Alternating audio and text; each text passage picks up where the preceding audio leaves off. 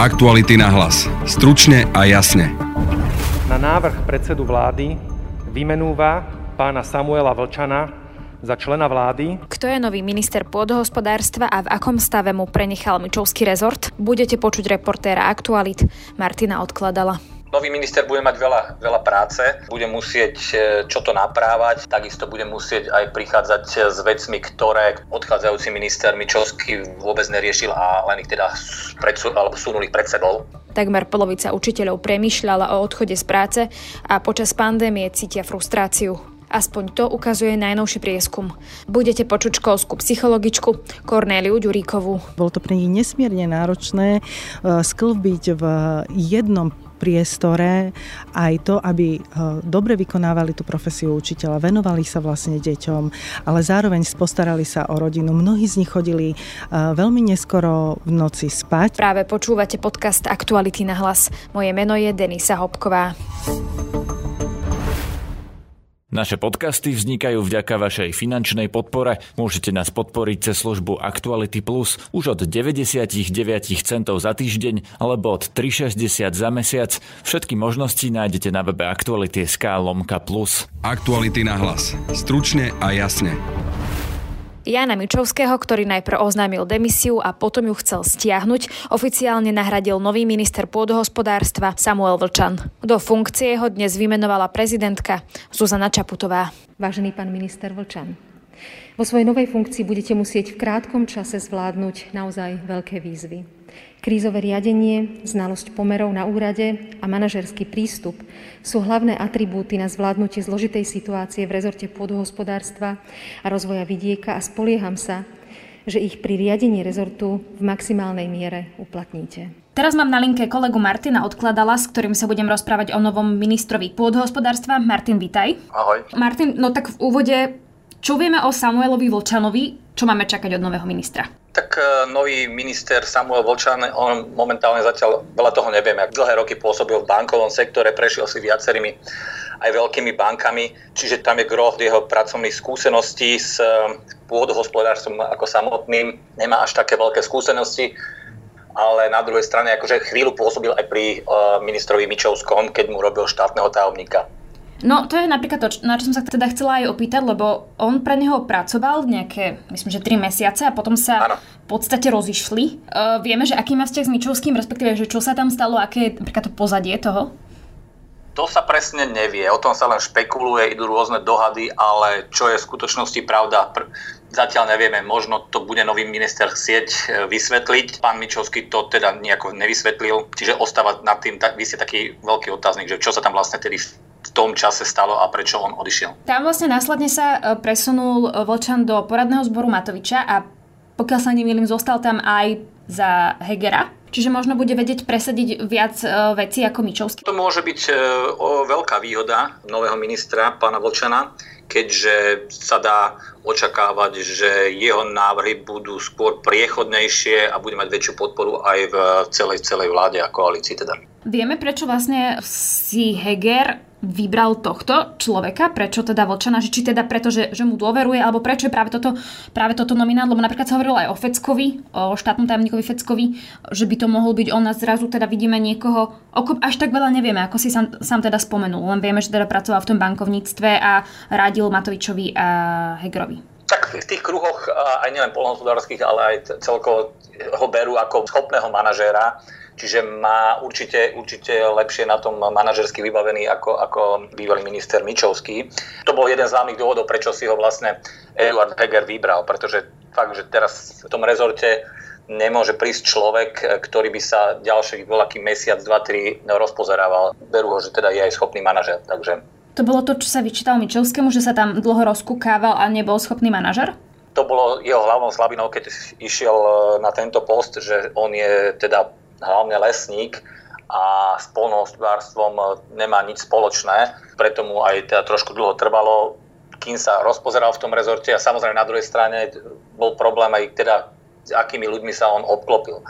Čiže aj keď teda by nemusel byť priamo odborník na polnohospodárstvo, ale tak keď sa človek obklopí nie dobrými alebo neschopnými ďalšími ľuďmi, tak e, potom, potom mu to celé padá už na hlavu. A preto aj myslím si, že dajme tomu, čo sa týka štátneho tajomníka Fecka, že keď si zoberieme on ako manažerský taktiež určite nevyniká, čiže aj preto myslím, že Eduard Rege sa rozhodol pre Samuela Volčana. Ako ho vnímajú ľudia v agrorezorte? Lebo vieme, že Mičovský mal problémy napríklad s farmármi. Ako farmári a polhospodári nemôžeme ich brať ako jednoliatú skupinu, čiže tam určite istej skupine bude vyhovovať, istej skupine nebude vyhovovať. To sa ukáže až časom a teda hlavne za akými novými krokmi a opatrenia, opatreniami príde. Potom sa uvidí, že ktorá, ktorá skupina, ktorá časť polnohospodárov mu bude fandiť a bude s ním chcieť spolupracovať a ktorá bude chcieť kritizovať. Odchádzajúci minister, alebo teda už bývalý minister, eh, pán Mičovský, no, mal problém s podporou u viacerých, nielen teda u veľkých, ale aj časť eh, malých po istom čase stratila, stratila dôveru v jeho osobu. To je taká tá aj moja nadvezujúca otázka, že v akom stave nechal ten rezort Mičovský novému ministrovi?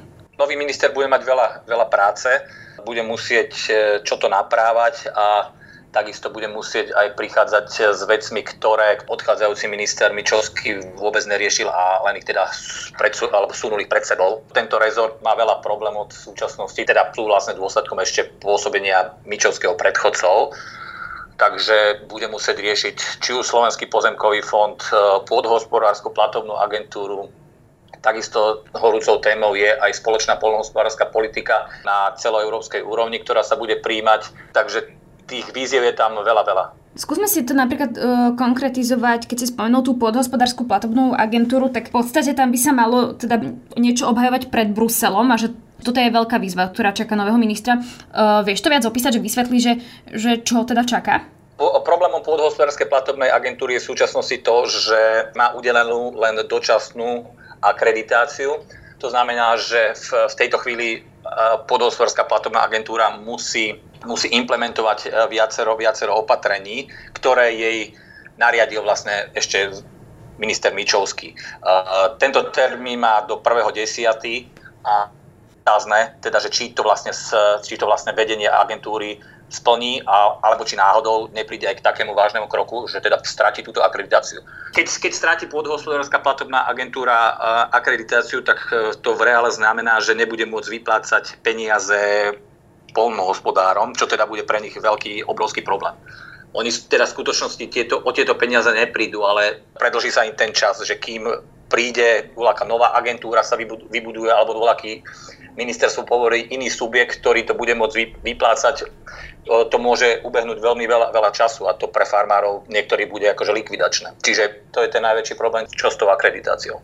Potom si spomenul aj ten Slovenský pozemkový fond. Uh, tam teda vieme, čo sa stalo, aj že zadržali uh, Mičovského nominantku.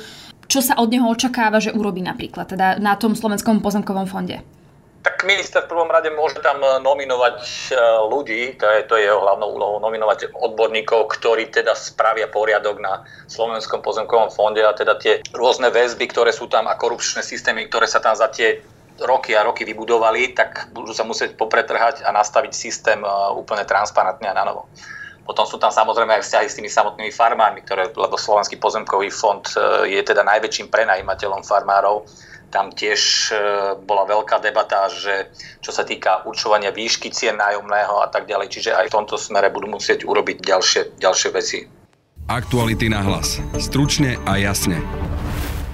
Učitelia sa cítia vyčerpaní, prežívajú stres a takmer polovica uvažovala o odchode z profesie a 66% učiteľov zažíva v poslednom školskom roku viac stresu ako po iné roky. Toto vyplýva z prieskumu Inštitútu duševného zdravia a pozitívnej edukácie Konvalinka. O, a o téme sa budem teraz rozprávať so školskou psychologičkou Korneliou Ďuríkovou, ktorú mám aj teraz pri sebe. Dobrý deň, vitajte. Dobrý deň, prajem. Pani Ďuríková, tam bolo dosť veľa informácií v tom prieskume až 89% učiteľov e, na sebe počas školského roka, a teda počas toho roka, keď je pandémia, pozorovalo niektoré psychosomatické príznaky a ja aj vymenujem, že polovica z nich má problémy so spánkom, 40% má bolesť hlavy, viac ako 30% učiteľov bojuje s náladovosťou, zabúdaním, problémami so sústredením a takmer 20% bojuje aj s vážnymi záchvatmi úzkosti. Ako je možné, že niečo také sa deje a že sa teda potýkajú s takými problémami? Dôvod, prečo vlastne toto všetko pociťujú, je práve to, že školský rok bol pre nich náročný, ale zároveň si myslím, že tým dôvodom je aj to, že e, tak ako v celej spoločnosti pandémia odkryla množstvo problémov, ktoré tu dlhodobo boli, tak takisto aj e, pandémia poukázala na, alebo opäť odkryla, dištančné vzdelávanie odkrylo množstvo problémov, ktoré tu dlhodobo v tom školstve boli a to, o čom sa práve aj napríklad v súvislosti s duševným zdravím učiteľom nehovorilo, nehovorí sa a učitelia v tomto našom prieskume dostali priestor k tomu, aby vyjadrili e, všetky svoje pocity, emócie a to, čo cítia a ako, e, čo zažívajú a čo prežívajú počas tohto aktuálneho školského roku. Rozumiem, ale e, to, že mm, majú tie pocity, tak to teda súvisí s tým, že to dištančné vzdelávanie bolo náročné, alebo ako keby snažím sa e, zistiť, že prečo teda pri niekom sa objavia také veci ako to, že nemôže spať a že e, má úzkosti a podobne. My sme sa aj v našom prieskume vlastne pýtali, že podľa učiteľov, že ktoré boli vlastne tie dôvody, ktoré mali najväčší dopad e, na najsilnejší alebo najnegatívnejší dopad práve na všetky tieto spomínané psychosomatické symptómy alebo na rôzne psychické problémy. A učiteľia uviedli, že vlastne tie hlavné dôvody boli e, pracovné preťaženie, e, pocit vyčerpania, takisto pociťovali, tým hlavným dôvodom je nedostatok uznania a rešpektu v profesii učiteľa učiteľa. Veľmi ich ovplyvnilo aj dištančné vzdelávanie, a takisto nízky plát a prekryvanie vlastne pracovného a súkromného prostredia. Práve prekryvanie pracovného a súkromného prostredia je niečo, čo učitelia myslím si, že veľmi ťažko znášali, pretože vlastne plnili súbežne role učiteľa, mnohí z nich boli, sú rodičmi, mamami, otcami, mnohí z nich aj podľa vyjadrení učiteľov, ktoré my máme, máme, ktorí s nami komunikovali, vlastne sa starali o rodičov a bolo to veľmi, aj pre, o vlastných rodičov, bolo to pre nich nesmierne náročné sklbiť v jednom priestore aj to, aby eh, dobre vykonávali tú profesiu učiteľa, venovali sa vlastne deťom, ale zároveň postarali sa o rodinu. Mnohí z nich chodili eh, veľmi neskoro v noci spať, eh, mnohí z nich stávali veľmi skoro ráno, aby sa dokázali pripraviť na, na online hodiny. Takisto príprava na online hodiny alebo offline hodiny, čiže príprava vôbec celkovo na to dištančné vzdelávanie bola pre nich e, náročná, museli si odznova vlastne chystať rôzne, rôzne materiály a potom aj samotný ten, e, ten priebeh toho dištančného vzdelávania bol e, častokrát frustrujúci a, a veľmi vyčerpávajúci. Kam toto ale môže teda ako keby smerovať, ak sa u učiteľov objavia uh, také veci ako nejaká frustrácia, únava a podobne. Ako sa to prenáša na tie deti v škole potom? Určite vlastne, uh, ak nepodchytíme všetky tieto psychosomatické problémy alebo jednoducho uh, vyčerpanie a nastavenie učiteľov, ktoré, ktoré aktuálne prežívajú, tak môže to prerásť do, do vážnych psychických problémov u niektorých učiteľov.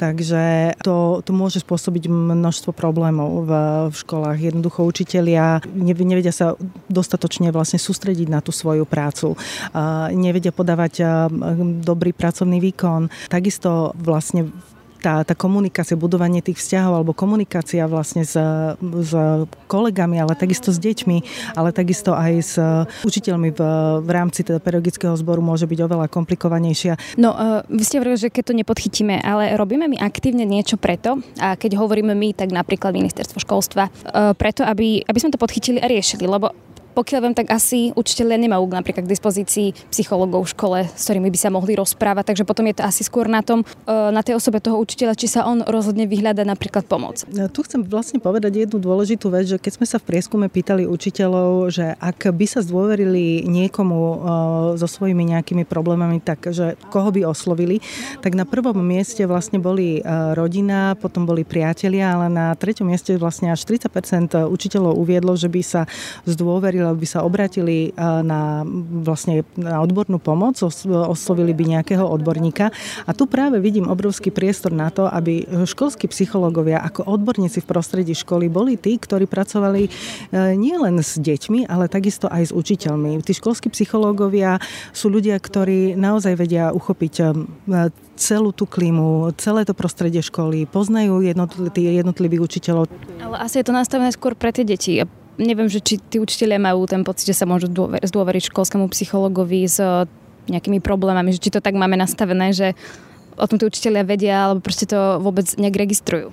Je to práve, myslím si, že budúcnosť eh, profesie eh, školského psychologa, aby vlastne bol podporou nielen pre deti, ale takisto aj pre učiteľov. Zatiaľ je to tak, že sa prioritne sústredíme eh, ako školskí psychológovia na prácu s deťmi, ale vlastne v náplni práce školského psychologa je aj vlastne práca s učiteľmi a tu vidím ja obrovský priestor na to, aby vlastne školskí psychológovia uchopili túto tému. Ja som to už aj v úvode spomínala, hovorilo sa, že teda polovica učiteľov uvažovala nad tým, že by odišla z profesie. Môžeme očakávať, že sa tak napríklad stane, že v septembri nám odíde nejaká časť učiteľov kvôli tomu, že čo zažili za ten rok? To je to naozaj veľmi vysoké číslo, lebo 50%, takmer 50% učiteľov uvažovalo tento školský rok nad odchodom z profesie.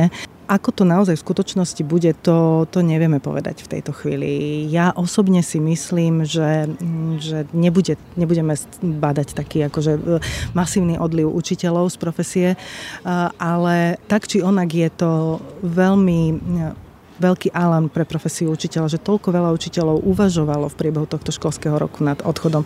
Pretože keď máte učiteľov v triede, v škole, ktorí nechcú byť na tom mieste, ak jednoducho sa nechcú um, venovať tejto profesie, je, je to naozaj otázka to potom priamo súvisí aj s tou motiváciou a prístupom toho učiteľa k svojej práci. Takže um, aj keď neodídu, tak uh, myslím si, že práve to profesiou učiteľa a aj, aj vlastne to tému duševného zdravia, e, mali by sme proste venovať tejto téme pozornosť. Čo to znamená, že budú učiť možno, možno zle?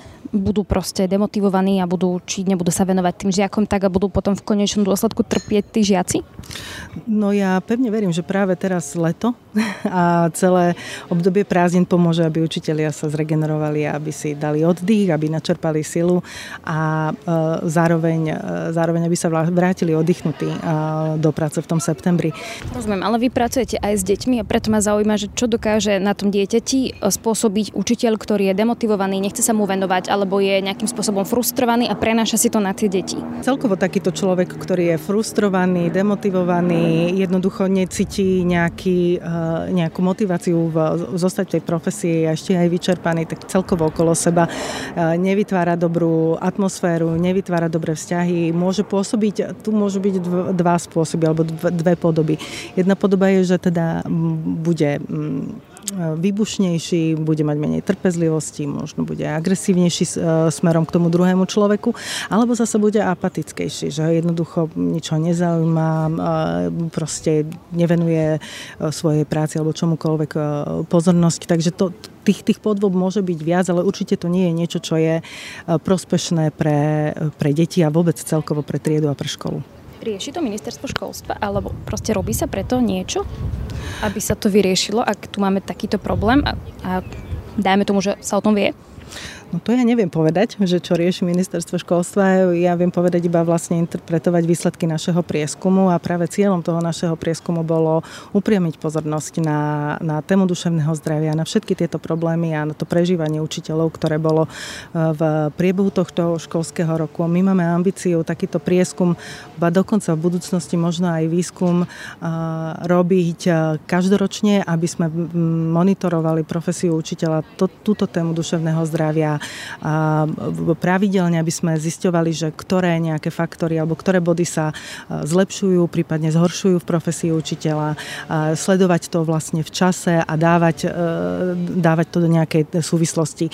Podľa vyjadrení učiteľov ten najnegatívnejší dosah na ich duševné zdravie mali tie neustále zmeny pravidiel toho fungovania škôl. Čo si máme pod tým predstaviť, že, že čo bol ten problém, že sa otvárali, zatvárali školy, alebo prečo to bol vôbec problém pre nich? Z niektorých vlastne informácií, čo máme priamo od učiteľov, ktorí sa nám ozvali aj po spustení prieskumu, aj teraz, keď sme ukončili prieskum, tak učitelia hovorili, že eh, veľmi ich vyčerpávalo vlastne eh, také rýchle zadávanie vlastne odporúčaní alebo nariadení, ktoré sa veľmi často menili, veľmi rýchlo sa strácali v tých všetkých eh, nariadeniach, opatreniach vlastne čo, kedy, kde, ako patrí a takisto vlastne zatváranie alebo otváranie škôl, ktoré bolo častokrát zo dňa na deň, hej, v nedelu sa dozvedeli alebo v piatok sa dozvedeli učitelia, že v, ne, že v pondelok už idú alebo nejdú do škôl.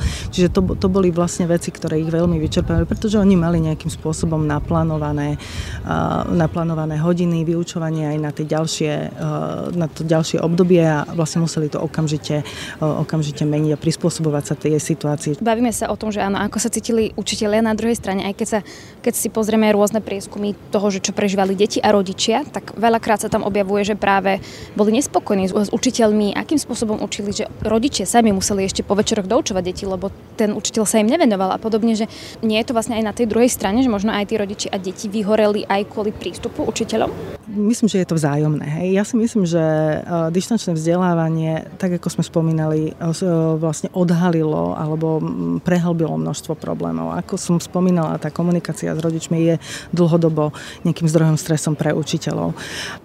Vo všeobecnosti vieme, či už z diskusí alebo s učiteľmi, ale aj takisto s rodičmi, vieme, že tie problémy jednoducho vo vnútri v tých školách e, sú a boli. Rodičia majú nejaký pocit, že, že museli suplovať vlastne tých učiteľov. Niektorí učiteľia zase majú pocit, že nemali dostatočnú podporu zo strany rodičov.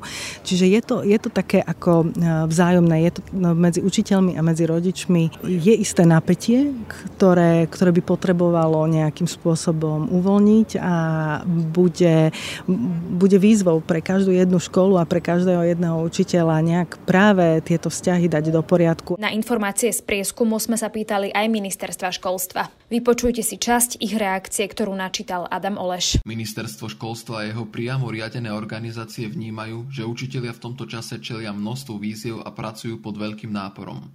Ten je spôsobený mimoriadnou situáciou, ktorú predstavuje ako pokračujúce dištančné vzdelávanie, tak aj návrat do škôl po tomto období.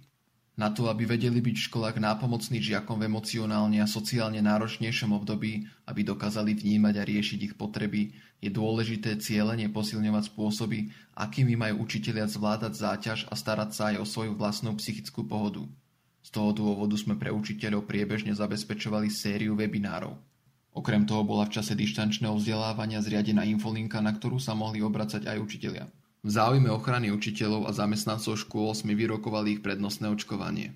Investovali sme 82 miliónov eur do asistentov a podporných tímov na školách. Na konci roka 2020 vyčlenilo ministerstvo školstva 11 miliónov eur na odmeny pre zamestnancov škôl z vlastných zdrojov ministerstva. No a to je z dnešného podcastu všetko. Viac našich podcastov nájdete na webe Aktuality.sk a v podcastových aplikáciách. Na dnešnom podcaste spolupracovali Martin Odkladal a Adam Oleš. Pekný zvyšok dňa želá Denisa Hopková. Aktuality na hlas. Stručne a jasne.